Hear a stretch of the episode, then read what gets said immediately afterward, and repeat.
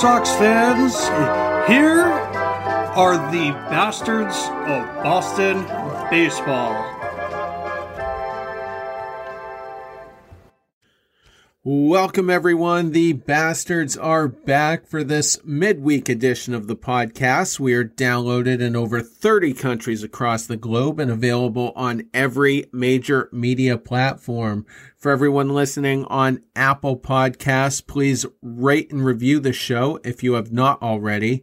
Nothing you do will help us more immensely. The Red Sox just wrapped up a two game set against the Atlanta Braves, sweeping them two games to nothing. They are still in second place in the American League East, just one game behind the Tampa Bay Rays. Quick disclaimer for any first time listeners. This is not a Homer podcast. We call it how we see it. When the Red Sox are dominating, we will celebrate that. When they are getting destroyed, we will be critical and at times savagely blunt. If you are easily offended, press the stop button immediately. But for those who embrace it, let's get rolling. I am Terry Cushman coming to you from Lewiston, Maine. You can harass me on Twitter at CushmanMLB. You can also find the podcast account at bastards underscore Boston. Co-hosting with me tonight from the mile high city of Denver by way of Quincy, Massachusetts, Andrew Dwan. Andrew, how are you? Always doing good after a sweep. Can't ask for much more. When was the last one we? Well, the Yankees won. Okay, so it hasn't been too long. We did, yeah. yeah I forget. How could I forget that one? But yeah, and your Twitter handle, Andrew? It's going to be at Andrew Dwan MLB. Outstanding. Also joining us tonight from the nation's capital by way of Newport, Rhode Island, the man with the hair, Job Goddard. for those who can't see, uh, I'm rocking like an Emmett Brown straight from uh, Back to the Future hairdo right now. Um, I'm doing great. You know, like Andrew said, it's, it's, tough to not be this good after a sweep. I was at Fenway for games during the Blue Jays series. That was tough, um, but it, it's good to finish on a good note. So you can find me on Twitter at Job MLB. That's J O B M L B make the same joke every time. Don't send me job applications. Outstanding. Uh, your parents just should have put an E on the end of your name, and life would be so much easier. You're, you're, you're preaching to the choir there, Terry. I might have asked that question a hundred times. Fun fact about me: I'm named after my dad, and on my initial birth certificate, I was listed as the second. And I hated it so much that when I was a junior in high school, my parents switched it to junior. So we had to go through the probate courts. So it can be done, Job, is the point I'm I'm getting at. But at this uh, point, I'm gonna just I'm gonna just switch it to Arroyo. You know, get that going. Yeah, one one of my favorite players for sure. Um, all right, so us geniuses on the early week show predicted a sweep for the Braves. We saw Tucker Davidson's uh, first few starts as a rookie and thought, oh, we never beat those guys and then Ian Anderson, arguably a top of the rotation guy. However, we were wrong, all three of us. Sox got the sweep. I want to say this, and we're going to get into it, but pitching, not so great. It was all about the hitting. Red Sox well, gave up 16 runs in two games. But we scored well, so uh, across across the league, Terry. Just a quick anecdote. Of course. Uh, just using using Las Las Vegas over and under data for the last two days. As of right now, today's projected to go ten and four on the over. Yesterday went ten and four on the over. So the numbers are way way up for scoring um, across the league, not just for you know the games that we're playing in. Uh, and if you remember correctly, in our preseason show, I picked Ian Anderson to be my sleeper pick for the Cy Young. So oh, uh, wow. I'm excited to be wrong about that one tonight. yeah, I forgot about that pick. That's a pretty good one. Um, a nice sleeper pick, like you said. Um, all right, so I just want to give everyone a heads up. We're going to be talking a lot of sticky stuff, you know, foreign substances, what we think about it, what the players think about it. That's going to be in the deep dives episode 24 hours after this current one uh, is released. So look for that stuff specifically in there. And if you haven't listened to the Hot Take Tuesday episode, that was very entertaining. That came out 24 hours ago. This is a busy week, four straight nights of podcasts. This is number three. So, uh, you know, we're getting into it hot and heavy. Studs and duds for this Atlanta sweep. Andrew, your stud for the series. Gotta go Arroyo. It's fresh in our memory. Um, hit a 467 foot grand slam in the exact moment they needed it. Two outs, you know he wasn't even going to be the guy that was coming up. It was going to be Santana. Then Cora yanked him back, and the rest is history, as they say. This guy has a clutch gene, and the only thing holding it back right now is his health. He seems to just get drilled or have something uh, happen to him every time they want to give him extended playing time. But if this is going to be his uh, his role going forward, just you know, pinch hitting my maestro, I'm not not super opposed to it. Yeah, and you know, I mean, how hard of a decision is that? Arroyo or Santana? I th- Santana has five or six hits. Since so, of course, you know Arroyo. But Job, your thoughts? Well, you know, I put in the chat uh, right as Bobby Dalbec stood up to the plate that if he didn't hit into a double play, I wanted to see Arroyo. Alex Cora was way, way ahead of me because he put in Santana, knowing they were going to go to Minter in the bullpen as a lefty, and then pulled a little switcheroo, introduced Santana. So obviously Santana could not come back into the game at a later time, and then introduced Arroyo, get the matchup favorable that he wanted, and obviously Arroyo delivered every time we need a hit. Arroyo delivers. So, like Andrew said, I mean, this guy is so much fun to watch. It's like watching 2013 Jonny Gomes, but on steroids. Not to say that he's on actual steroids, but it's just as entertaining as any Red Sox player I could ever imagine in, in the big moments, and is not the guy that you imagine it would be, which makes it even better. Yeah, I don't know how many more times I'm going to pat myself on the back, but I did have Arroyo as my breakout guy. I liked what I saw last year. I thought he provided a little bit of spark in a season that was one of the worst we've ever seen, eh, albeit an abbreviated season. But what I loved tonight about that Grand Slam was we were down by a run and he had two strikes against him. It was a one two count. If he strikes out, we're having a different conversation right now. We're having a much different conversation. We're still down by one run if he strikes out, and he crushed that.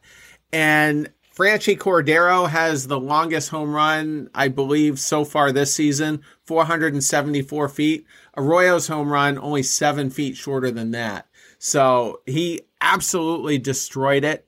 And I love to see it. And I love his presence. I, I just, I don't know what it is. He's got this tough guy presence. He's got some swagger. He's got some confidence. And I, uh, I like it. He, he's one of my favorite players as well. So, oh, and also, he's reaching Jonny Gomes level clutch pinch hitting.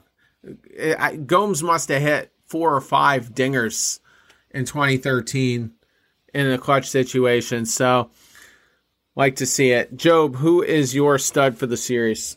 Just, just really quickly on that note, Terry. That was the fourth longest home run in Major League Baseball this year. This year, um, ah. just just looking that up real quick while we're sitting here. My stud for the series is another guy who hit a home run.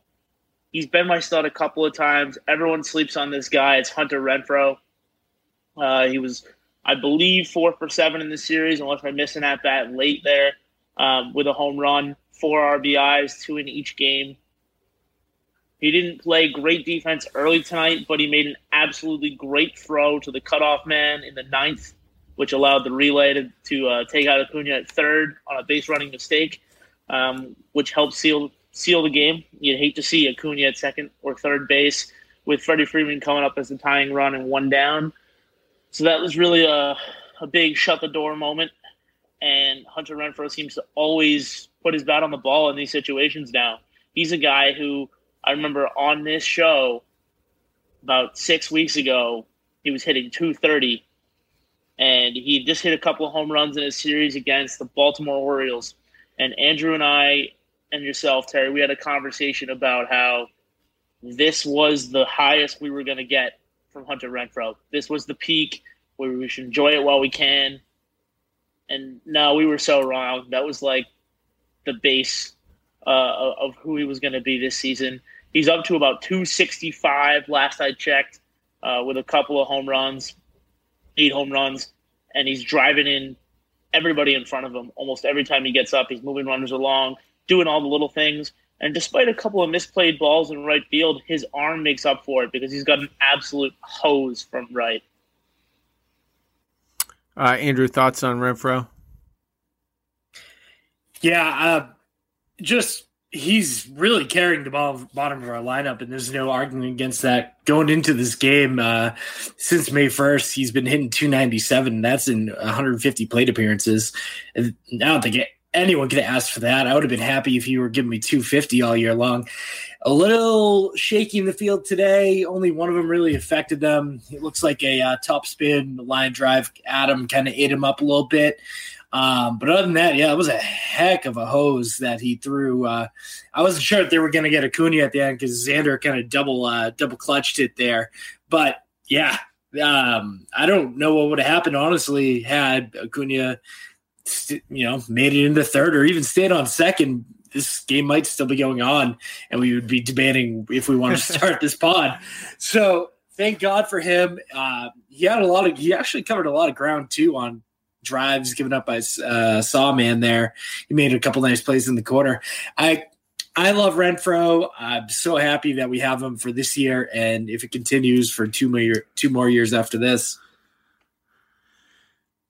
Well, he's made it impossible, really, for me to, you know, to hate on him at this point. I mean, he's playing well. I don't, I don't worry a whole lot when he's hitting fifth or sixth, rather, whatever, behind uh, either Bogaerts or Devers, depending on nights off, what have you.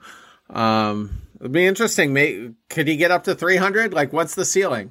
Because he's already exceeded you know, what we thought the ceiling would be. The last time we said he had a ceiling, he just he just busted right through it and he kept going. Uh, I think the ceiling is probably about where he is now, a little maybe a little bit higher, 270, 275, uh, with some power. But we mentioned it on our last show together. This crew he's turned himself into a legitimate everyday player, and we brought him in as a platoon guy. So that's another win, a win for Andrew and the Chaim Bloom crew, um, as far as I'm concerned. And the lineup is just that much deeper with Renfroe in it. Yeah, and you know, we talk about alignments a lot on this show, and and earlier on in the season, yeah, I thought Renfroe was going to be a platoon guy, but now I'm starting to think as players might get called up and whatnot. I'm starting to think Hernandez is more of the platoon guy at this point, and Renfroe's the everyday guy. Because once we get an outfielder, I mean, Verdugo's going to play every day. Renfroe's going to play every day. That outfielder is probably going to play most days. So that puts Kike probably back at second base some games, maybe filling in in the outfield. I just, I, I don't see how you take bats away from Renfroe at this point. I don't think you do, but I do think it allows you to rest Verdugo um, as you need to down the stretch, like the uh, the dog days of summer, because he's always going to have something kind of nipping at him, whether it be a hamstring or a tight back. So if that can cut down on the wear and tear of him, you can give him one to two days off a week. That'd be that'd be great depth to have there. Yeah, and that's what I mean. Those are probably the scenarios in which he will be in the outfield. So I, I'm just, you know, just impressed with Renfroe. I, I, I don't think he's a platoon player going forward, uh, based on what he's showing us. My stud for the series, I, it was hard. I we'll get into the honorable mention uh, on who I thought I was going to pick, but I'm going with Rafi Devers. He got game one started with a three run bomb out to uh, right center and we we were up three runs. with Eduardo Rodriguez on the mound, that's exactly what you want. You you want the least amount of pressure on him as possible. And uh, Devers had another uh, RBI single later on in the game, and uh, also drove in uh, another run tonight. He was four for eight on the series, and uh, drew two walks uh, in tonight's game because he seems to he strikes out an awful lot, but drew two walks tonight. So very solid series uh, for Devers, and uh, hope it continues. Yeah, and he had a great play late in the game. The guy ended up scoring off the Acuna double, but um, that pick he made going down the line, he didn't make the throw, but it, you know, I think that also changes the just kind of the atmosphere that's they're playing in in that position because instead of no outs guy on second, it was only no outs guy on first. Who knows what happens there? Uh, really happy to see him more so pick it up defensively than offensively because offensively it should always be there. Defensively has been where the question marks have been uh, throughout his career. So that's just one more step in development, and I'm I'm glad we're uh, seeing in real time here from Devers. Yeah, Devers offensively is an absolute stud. There's no other way to describe it. Every time you need a hit, he comes through, and he's just getting better. Um, this kid is one step for being um, an MVP candidate, and I'm so excited to watch it. I think Andrew's right. His defensive play in the ninth, even though he didn't get the out, Bobby Dalbec had to bail him out with a, a big leap uh, there at first extremely clutch. And the reason that I mentioned that, and that Andrew brings that up, is that when it goes down the line there at uh, Truist Park, I believe it's called in Atlanta, that's a double for sure, but it could even be a triple. The way that ball kicks off the wall, and especially with JD out there and left, you never know uh, what's going to happen. And that changes the complexion of the whole inning. Because if there's a guy on third there you have extreme pressure on the bullpen. We know Ottavino with guys on base, lets guys steal all over him. Uh, struggles a little bit to get the ball over the plate. He's much better in a clean inning. So it really changes the whole outlook of the ninth. So I'm very happy with Rafi Devers in this series. And more so than just the basics, his emergence as kind of a, a leader by example at the age of 24 bodes so well for this team down the road. Yeah, and only a couple of Red Sox players have exceeded him uh, in production before the age of 25. So he's he's doing some special stuff and if he plays for another 10 years, he's going to Cooperstown. So um, love to see it. He's one he's one of my favorite players and hopefully hopefully he spends his whole career with Boston. But that's a conversation for another show. Uh, some honorable mentions to get to. Xander Bogaerts was four for nine, drove in runs in each game, had three doubles uh, tonight in the second game. So really impressive, swinging a good bat there. JD Martinez, three for 10 the big reason why I'm putting him in the honorable mentions is he had a stand up triple. So, not the fastest runner on the team, had a stand up triple. Not only a stand up triple, he also hustled around the bases to score when Xander hit a double off the wall and left. Oh, absolutely. That was from first as well, wasn't it? Yeah. not mistaken. Yeah, absolutely. Good observation. Uh, Alex Verdugo continues to show some power. He also had a three run bomb. Uh, that was uh, late last night, which essentially kind of sealed it for us. Um, so nice to see there. Three for 10, but still, uh, you know, making a big impact. I'll give Bobby Dalbec an honorable mention. He was three for nine. He did strike out three times in the second game, uh, as he is prone to do, but uh, drove in a run. Didn't look terrible would have been nice if if uh, he would have drove in some runs uh, without having to sweat out the Arroyo Grand Slam, but but we'll still take it. I can't think of uh, a real honorable mention in the pitching department. Uh, we're going to talk about a lot of that in the duds section, but uh, any uh, observations there? Or do you want to make any uh, comments on the? The, uh, the Yak Man, the new Yak Man, Rios. Um, I Oh. thought he looked good against Swanson, who had previously obliterated a ball down the left field line to uh, to give them the lead or to tie the game up. I guess it was. And Yeah, yeah, yeah. Yaxo was great. Great command of the slider. Um, Andrew's absolutely right. And he made a great defensive stab there on that ball that came right back to him. Uh, if that hops off the mound into the center field, it's probably a double because it slows down there. I want to give Josh Taylor a round of applause. Uh, 2.1 innings pitched in this series. Um, another couple of scoreless appearances. He's just absolutely become Mr. Reliable. Terry, I hate when you're right about things, but you're right about him. So uh, I'm, I'm I'm glad about that. So another back of the bullpen guy that has emerged for the Sox down the stretch. I've been wrong on a lot of things lately, especially my series uh, predictions. Um, but yeah, I uh, I didn't have uh, him in my notes for, for game one, but um, nice to nice to see with Taylor. Is he the second best guy in the bullpen at this point? Like, can we go there? I think Uh, that Ottavino yeah. Is still probably there All just right. because he's pitching in the higher leverage situations. But as far as who I want, it depends on the hitter. It really is at the point where I'm not saying in the eighth inning you have to go get Ottavino. Sometimes it's, you know, I want Taylor to come out there and face Freddie Freeman, for example. You know, if, if Freddie Freeman is up, I'd rather have Taylor than Ottavino. All right, I'm going to give you guys another month, and then you're going to agree with me that he's the second best. I hope you're right.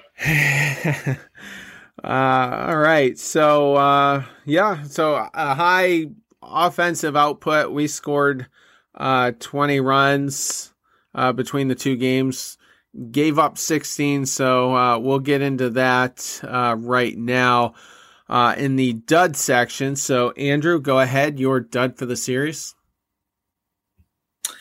Um, that was tough.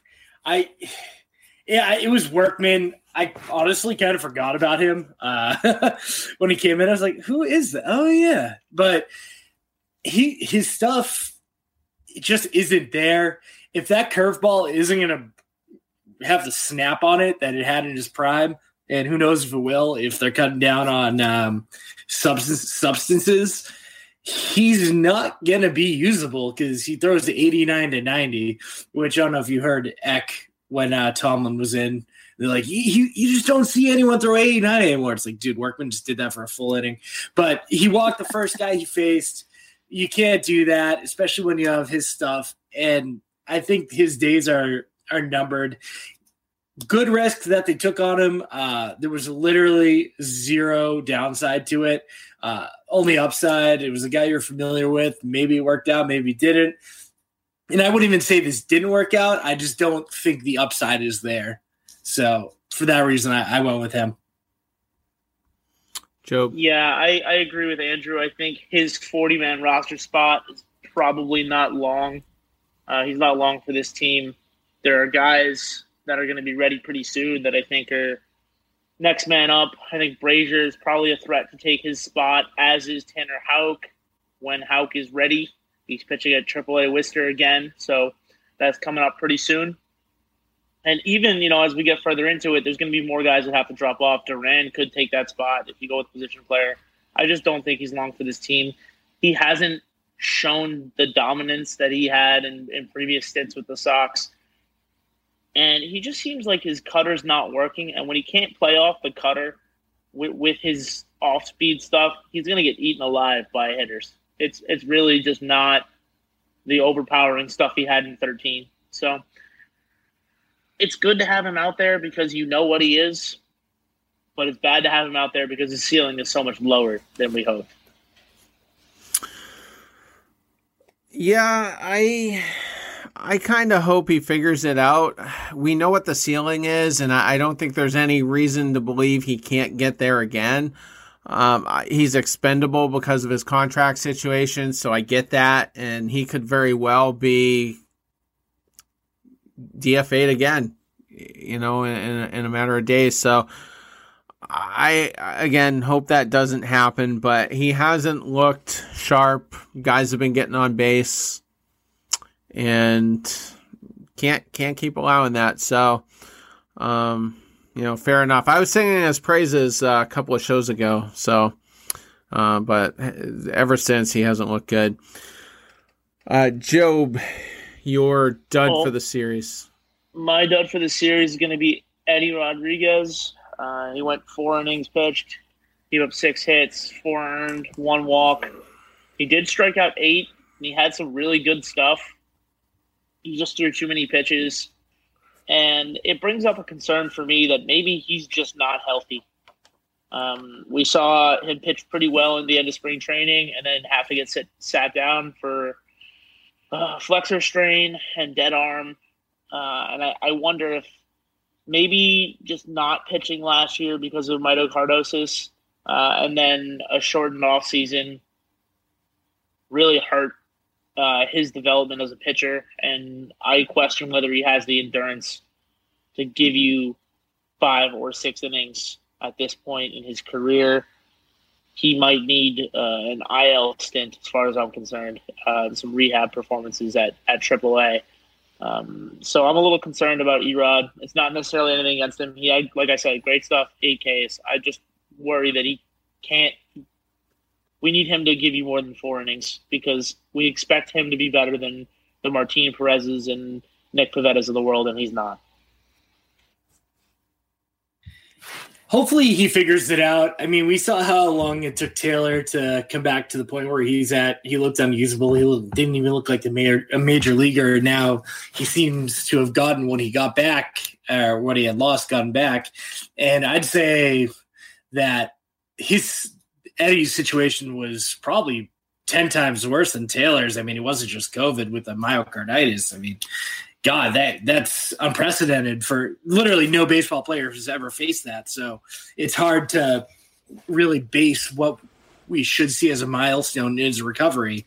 Um, we're just taking it one day at a time. I was really hopeful at the start of his outing. Um, he was really displaying his fastball there, getting a lot of swings and misses on it.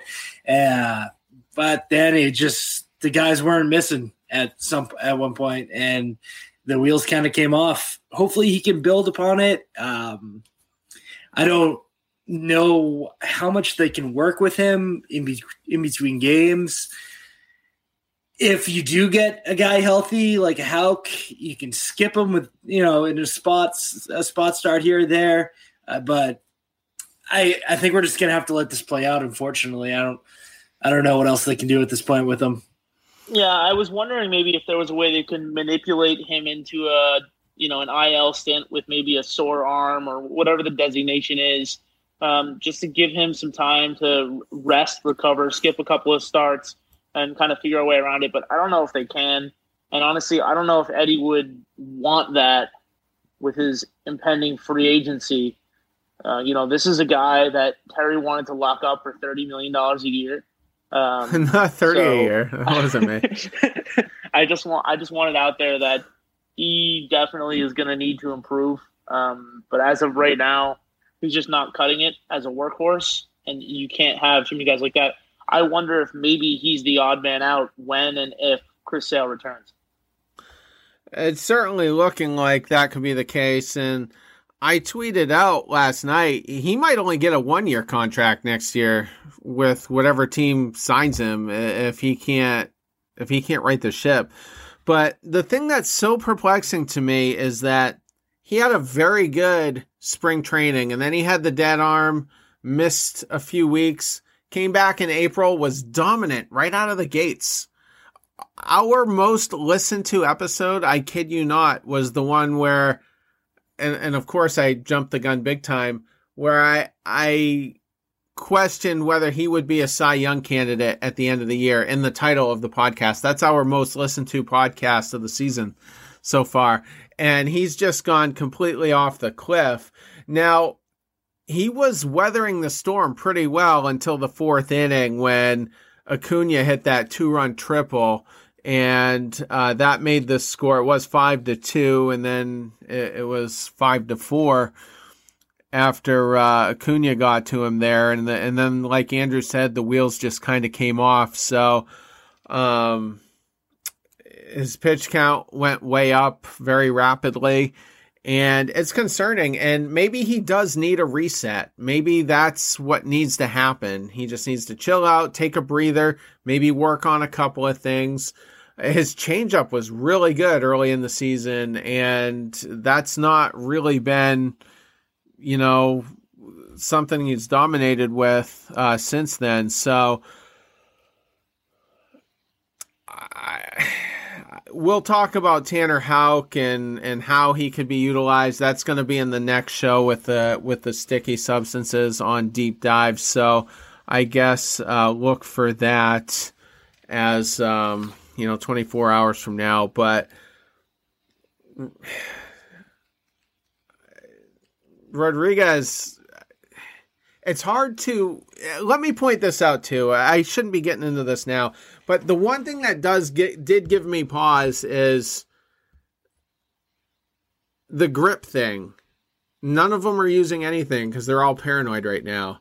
So, what would this have been like? He he looked very good against the Yankees, and okay well, so, in his last start. So you're absolutely right. He did look good against the Yankees on 6 5, June 5th, which is, but that is also two days after the Sports Illustrated story broke. And it was pretty clear that substances were going to become a major focus for Major League Baseball. So I, I'm hard pressed to believe that in that Yankees game, when it's the height of, you know, this is just getting the ball rolling, sure, but the players were already addressed about it, that he was using sticky substances to battle his way through 5.1. We talk about the Yankees like they're the Yankees of 2020 or 2019 as far as offense goes. The Yankees have scored less runs this year than the Arizona Diamondbacks. The Arizona Diamondbacks are on an 18 game road losing streak and are, I don't even have the numbers in front of me, but I'm going to guess 20 games uh, out of the division there in the National League West. That's how bad the Yankees offense has been. So he went 5.1 against the Yankees. He did give up five hits, three runs. He struck out seven. He looked good. But then last game against Houston, I understand it's Houston. Best lineup there is that we're going to face all season, in my opinion. 4.2, but he gave up six hits, six runs, three walks, five Ks. Looked okay, not super sharp. Today he came out firing, or rather, yesterday he came out firing. For the first two innings, I was like, oh my God, maybe Eddie's back. Maybe this is it. Every first two innings of every start that he's had this season, that's how I'm feeling. I just wonder if maybe you move him to the bullpen and you give him 30 pitches, if he can be your long guy in the bullpen and, and be dominant in that role because he's really good until he starts to run out of gas. He's only gotten through five innings, five full innings in four out of his last five starts. So it's concerning, but it's just the worst possible timing for you know the the substance thing because I feel like I feel like there were guys that weren't abusing it like egregiously, and th- they're the victims here. So we'll, we'll get into that uh, in the next episode, but um, but didn't didn't look great yesterday in the uh, in the fourth inning, uh, especially. My dud for the series, I'm going with Hirokazu Sawamura. I love saying his first name. Um, he had a two inning outing tonight, um, and he's been utilized for more than three outs fairly often uh, this year, surprisingly, because I wasn't expecting that uh, coming into the season. But he got through the first inning unscathed, a couple of flyouts, and then a strikeout, and then he comes out for the second inning, uh, gets Acuna out quick enough, and then Freddie Freeman uh, hit a home run, uh, and then. Uh, Almonte, Abraham Almonte got a double, and then he walked Austin Riley, and then Cora came out and replaced him with Yaxel Rios who then got out of the inning cleanly. But it's just the inconsistency. Like he teases us so often with that splitter and just wipes out the side in some appearances and then nights like tonight just scuffles a little bit. He is prone to the long ball, as we saw with Freeman. I mean, Freeman destroys a lot of guys, but I just want him to be that bona fide high leverage guy, and we're just not seeing it so far with consistency. Andrew. That I mean, you saw that home run coming a mile away when he shook off the splitter. Unfortunately, it was like you know, Freddie Freeman's a smart ball player. He sees you shake it off. He knows what's coming after that. It's going to be a fastball. So he was sitting dead right on there and just teed off. Um, I will say for Hiro, though, he has been eating innings when they've needed him the most. So even though he hasn't been super consistent, that has been invaluable for for this team that a guy can come in and throw two innings. I don't think anyone saw him as a two inning uh, reliever coming into the area. It's not, he's no spring chicken. He's uh, definitely getting up there in age. So for him to come over and just kind of accept that role and be there when they need him to, it, I still feel confident when Cora puts him in. Yeah, I I understand it's it's tough to choose a dud based off the fact that we had two go ahead game tying home runs in seventh inning and then the eighth inning in the last two nights, and pretty much everybody's been good. And Terry, you pick last, so I understand it's tough to pick, but he he had he gave up two hits tonight. One of those is the Freddie Freeman home run. Andrew pointed it out, right? You can't shake off your catcher and throw second straight fastball up and in to Freddie Freeman. He's last year's National League MVP for a reason. I don't care how hard you throw it. I understand Sawman throw it 96. 96 is not 105. It's not 104. It's not 102. And I wouldn't even throw Chapman's fastball uh, to Freddie Freeman in that spot. So I didn't like his pick selection, but he did give us an inning last night. Um, he threw 11 pitches, got out of there quick, eight strikes. And then tonight, you, like you said, he got through the first inning, no problem. And then got into a little bit of trouble in that second inning. I wonder if maybe he's just a little gas. I actually put that one more on Cora than I do on Sawamura, um, just based on usage rate. I probably would have pulled him for that inning.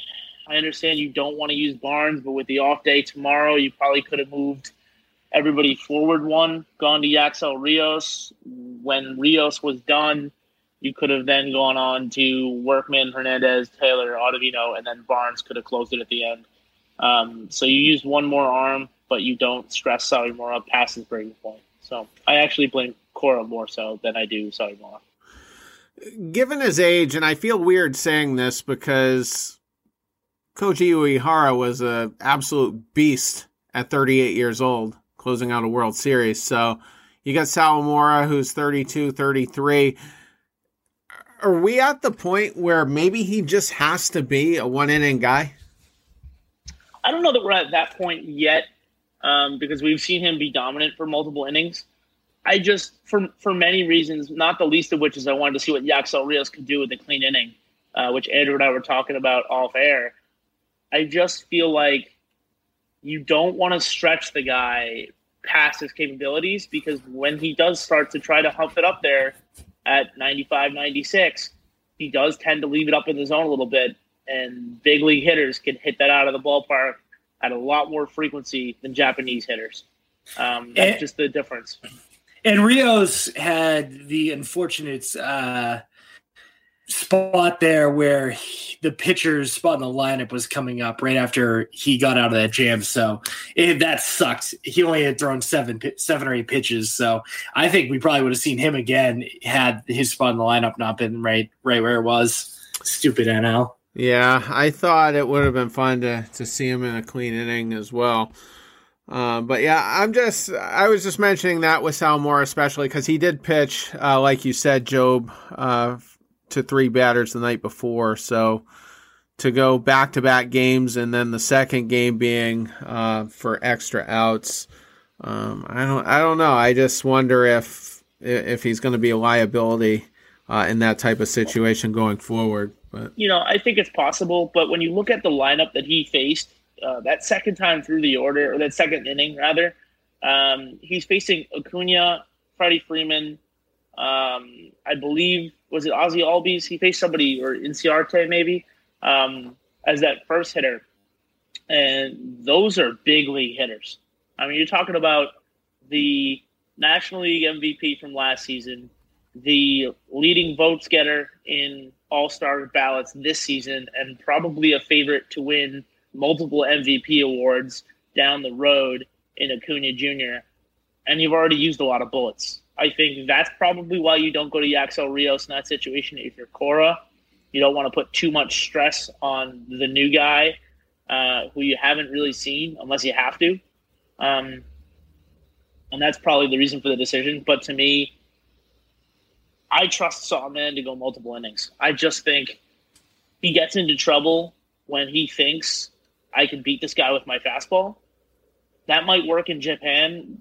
Guys don't hit 40 home runs in Japan on an annual basis. It's a very different game uh, in the Japanese leagues than it is here. If you leave an upwards fastball at 96 in Japan, the guy's probably going to slap it for a double if it's over the over the middle. Freddie Freeman's going to take you 440. It's just a different sport, um, and that's nothing wrong with with Sawamura. I think he just needs to trust his catcher a little bit more. Maybe that's a something he can work on. Yeah, I mean, he faced Acuna, Freeman, and Albies, uh, the first three batters in the sixth. So um, that that's early for Sawamura to be in there. Obviously, the starter didn't go very long for for him to be uh, pitching a second inning uh, in the sixth. So, so we'll uh, we'll just kind of see how they utilize him going forward. Not a lot to get to. I mean, the the pitching wasn't great. Um, we're gonna dive into a lot of this in the second show, but Richards only four innings, uh, gave up six runs, only four of which was earned, but he was pretty wild. Uh, you know, with one walk, two hit hit by pitches, only struck out three, so kind of labored. Didn't throw his curveball at all. um, so definitely a wonky night for him. Garrett Whitlock also didn't look great in uh, relief. He also uh, went multiple innings in the, the second of the two. Um, didn't you know didn't didn't work out so well. Gave up uh, gave up a run, three hits. So, uh, any thoughts on any of them? I I'm not counting any pitching uh, performances for the next like two weeks. This is gonna be a mess and Richard's post game quotes that have uh, started to come out tonight are he was super candid. He didn't pull a Gerrit Cole. Uh, he laid it all out on the line, and actually, I I think it's awesome to hear from him. Yeah, we we can yeah. get into that right now if you want. Uh, it'll kind of be a teaser for the next show. Do you want to uh, read them, Perfect. or you want so, me to do it? Um, whichever one of you reads them, I also thought it was brilliant. Uh, I thought it was super awesome to be out in front. Um, Chris Cotillo tweeted them out for anybody who's looking for them uh, in their entirety. But the, the snippet that really kind of that Andrew sent us that that stuck out to me, Terry, was Richard says he can't remember a game where he had to grip a ball harder than he did tonight. Agrees with Glasnow's assessment on injury risk there's lots of adjustments to be made.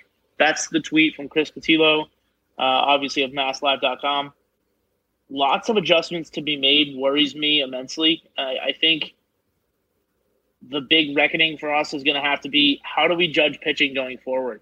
Right? What's the what's a good ERA versus a bad ERA? What's a good performance versus a you know an okay performance? Because those standards are about to change a lot over the next fortnight. So I think Andrew's absolutely right. You can't really say anything about the pitching on a, a super big, wide, wide angle view for right now. Um, but I, I love what I'm seeing from this bullpen, despite being heavily taxed over the last 17 days. Andrew, I, I think it was you that sent me that 17 games, 17 days. We actually gained ground on the Yankees, gained ground on Toronto, uh, and we're exactly the same position we were with Tampa 17 games ago. So that's great. You know, this team is they just went they just went uh, 10 and seven over their last 17. No rest. And the bullpen is doing great. I'm I'm quite happy where we are right now. Uh, Garrett Richards also said, uh, "I can't think of a worse time."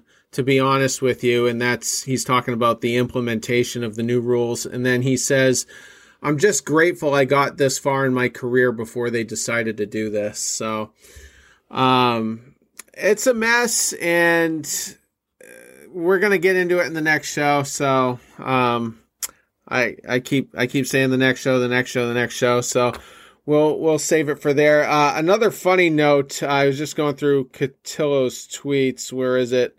Right here. Christian Vasquez left the game very abruptly. And the number one theory right away, if you look at the tweet threads, was he had to poop. And uh, Alex Cora says after the game to the media, he goes, Christian is okay. He feels a lot lighter than he did earlier. He's going to kill me for this one. So that confirms everything. Um, I don't think he got as far as uh, Chapman did by not making it, uh, as we saw last year. But uh, yeah, so anyway, so let's uh, get into the Kansas City Royal series here real quick before we wrap. They uh they could definitely be a, a pesky team for us, so I'm not taking uh, anything for granted uh, in this upcoming series. We also won't be seeing Andrew uh, Benintendi. So first matchup, I'm actually showing a TBD for Kansas City. Nick Pivetta will go for the Red Sox. Martin Perez will hopefully last more than two innings uh, in game two against Kris Bubic. I'm not familiar with him. Uh, and then uh, game three uh, will be Nathan Eovaldi versus Brad Keller. And uh, Keller's having a terrible uh, year. So um, I guess with game one, what do we expect from Pivetta? Tough to now know with the yeah. Hard to tell. Yeah. Um, I, I expect six innings out of him. I don't know if it's going to be three or four runs. Hopefully, it's nothing too crazy. But I think for the next week, it's going to be counted on the offense, and it, we're going to see a lot of long games uh, time wise. We're going to be looking at like Yankee Red Sox games. You know, peak two, early two thousands. Count on four hours. Yeah, I was at Pivetta's last start in Boston when he gave up a bunch of home runs to the Jays. Um, I was kind of kind of pissed off. Actually, I had great seats, and he just decided that that wasn't going to be his night. Um, we're catching Kansas City at the absolute right time. They're one and nine in their last ten. Benintendi's just gone on the DL. He's been their most consistent hitter, or the IL. I'm sorry, uh, I'm pulling a Terry there. Um, to me, Pivetta should give up probably two runs over five innings. I don't think they'll push him super long because the bullpen has a day off tomorrow, um, and we'll have some fresh arms. I don't want to see Garrett Whitlock in in tomorrow or in uh, Saturday's game one. That's the only thing that would that would upset me with game one is if they have to go to Garrett Whitlock. Might need him. A win. Might need him for game two. Uh, with Perez if if he doesn't go very far. So um, that was my thinking. Yes. Yep. Good thinking, Joe. Um, so Bubic, I don't. Am I saying that right? Is it Bubik? I, I have no idea. No, Bubic. Bubic. Bu- Bubic. Like, okay. Bubonic. Yeah. I've never heard that word either, Joe. Um, so I guess the big victory here would be Martin Perez going five innings, whether we win the game or not. Well, it's just nice that we're getting to face a lefty, uh, a lefty starter, because we've seen what we've been doing against lefty relievers, and we're not facing a ton. We haven't faced a ton of them. When we do, we've been teeing off. So hopefully, the bats come to show, come up to, uh, you know, what we expect. Because Marwin can hit lefties when they gets to flip flip around to the right side. Renfroe we know, can hit lefties. We know JD will murder a lefty, and even Dalbec can get in on the fun. So Bubic has a 1.3 WHIP and 1.43 WHIP and a ERA north of four. Uh, I'm expecting the offense again to put up at least seven. Yeah, Bubic has not been great in his last couple of games. He gives up a lot of hits. Um, you know, eight to Minnesota, six to the Angels, seven to Oakland. Uh, not a lot of runs score against him, but he does give up a lot of walks as well. He averages three walks a game. This is like a a prime. Has Bobby Dalbec arrived?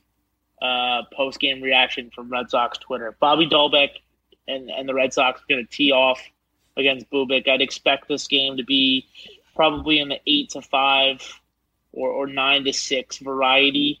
Um, what I want to see from Martin Perez is I want to see some balls. If, even if he doesn't have it and he can't grip the baseball and he doesn't have his great stuff, I don't want to see what I've seen the last couple of starts, which is he goes an inning and a third and he looks into the dugout for Cora saying, please come get me. I don't want to see that. I want to see four innings at least from him. Uh, even if he has to throw 100 pitches to do it, I don't care. Uh, of four run baseball at most. Um, not asking a lot from him. And then go to Whitlock for three and piece it together from there. Yeah, Perez had some starts earlier in the year where he got into early jams, grinded his way out of them to to still pitch at least five innings. So hopefully we see that grittiness. Uh, Bubic also gave up seven home runs last week in eight and two thirds uh, between the uh, Angels and A's starts that he made. So, uh, like Andrew said, it could be uh, a home run fest uh, with some of our guys. Uh, game three, I think we all feel uh, great about that one. Uh, seems to be pretty undaunted by the new uh, rules that are being implemented. Looked pretty good in his last start. He'll face Brad Keller, who has a uh, 6.14 ERA, and uh, apparently he got roughed up against the Tigers uh, in his last outing. So, um, should be uh, if there's a an almost certain win that that looks like the game. Not that we won't win prior to that, but yeah, I'm going to sound like a broken record here, but it's going to be on the offense yet again. This is the get right weekend. Not that you know they've been scuffling, but you know a get right weekend for the for the offense here, and I, who knows what they do in this game lineup wise with another day off after that because I could see Cora if they've taken two so far resting maybe three starters. Um, probably the left side of the um, left side of the infield there. But I even if they do this is a game that if Eovaldi is even just average they should they should win yeah, I'm also expecting to win this game. I think it's likely that we don't see Alex Verdugo in game two. Uh, he's been a little bit banged up, as Andrew mentioned in the last show. And against a lefty, I think it's probably the ideal place to whip out all your right handed bats. So you probably don't see Verdugo uh, in game two. You might even take the opportunity to give him three straight days off um, and, and not play him in this game. I hope not, because I don't want him coming in cold uh, in Tampa what I want to see in this game is Eovaldi to give you as much as he absolutely can. He's not going to pitch against the Rays, which is a big piece. But also, we have Kansas City again in six days. Five days after this series, we have them again. Uh, he will face them again if all things, you know, stay the same. That means our bullpen will also face them again. Uh, and what I'm hoping for is him to get through the order at least three times uh, hopefully, go seven innings so they don't get multiple looks at all the arms in the bullpen. Uh, if we can avoid that, use them for the next leg uh, and kind of change up the looks that they get, and then also make sure that we have all of our all of our big arms ready for Tampa Bay. Yeah, and this isn't the same Royals team that started off on fire, led the American League Central for uh, I think most of the month of April before finally going into the cooler. So, uh, like you guys say, we are catching them at the right time. This could be maybe maybe the series where the Red Sox retake the lead in the American League East. So we'll see. I'm not going to make a prediction because I'm uh, uh, I'm a jinx apparently, so I might take off the month of June, the rest of it as far as predictions go, because like Erod, I need to reset and I need to get myself right. So, do you guys want to put a number on it before we wrap? I I think I had a sweep. Sweep. All right. That's a lot I of faith in Perez. Sweep. That's a lot of faith. I also have a sweep, so we're, we're going for a full sweep. Okay. All right. If uh, if it goes sideways, though, uh, plenty of plenty of room on my couch. So we'll uh, wrap on that. Look for the deep dives episode 24 hours after this one, and then um, after that, it'll be Charlie, Jason, and myself on Sunday to talk about what did happen in this Royal Series. Take care, everyone.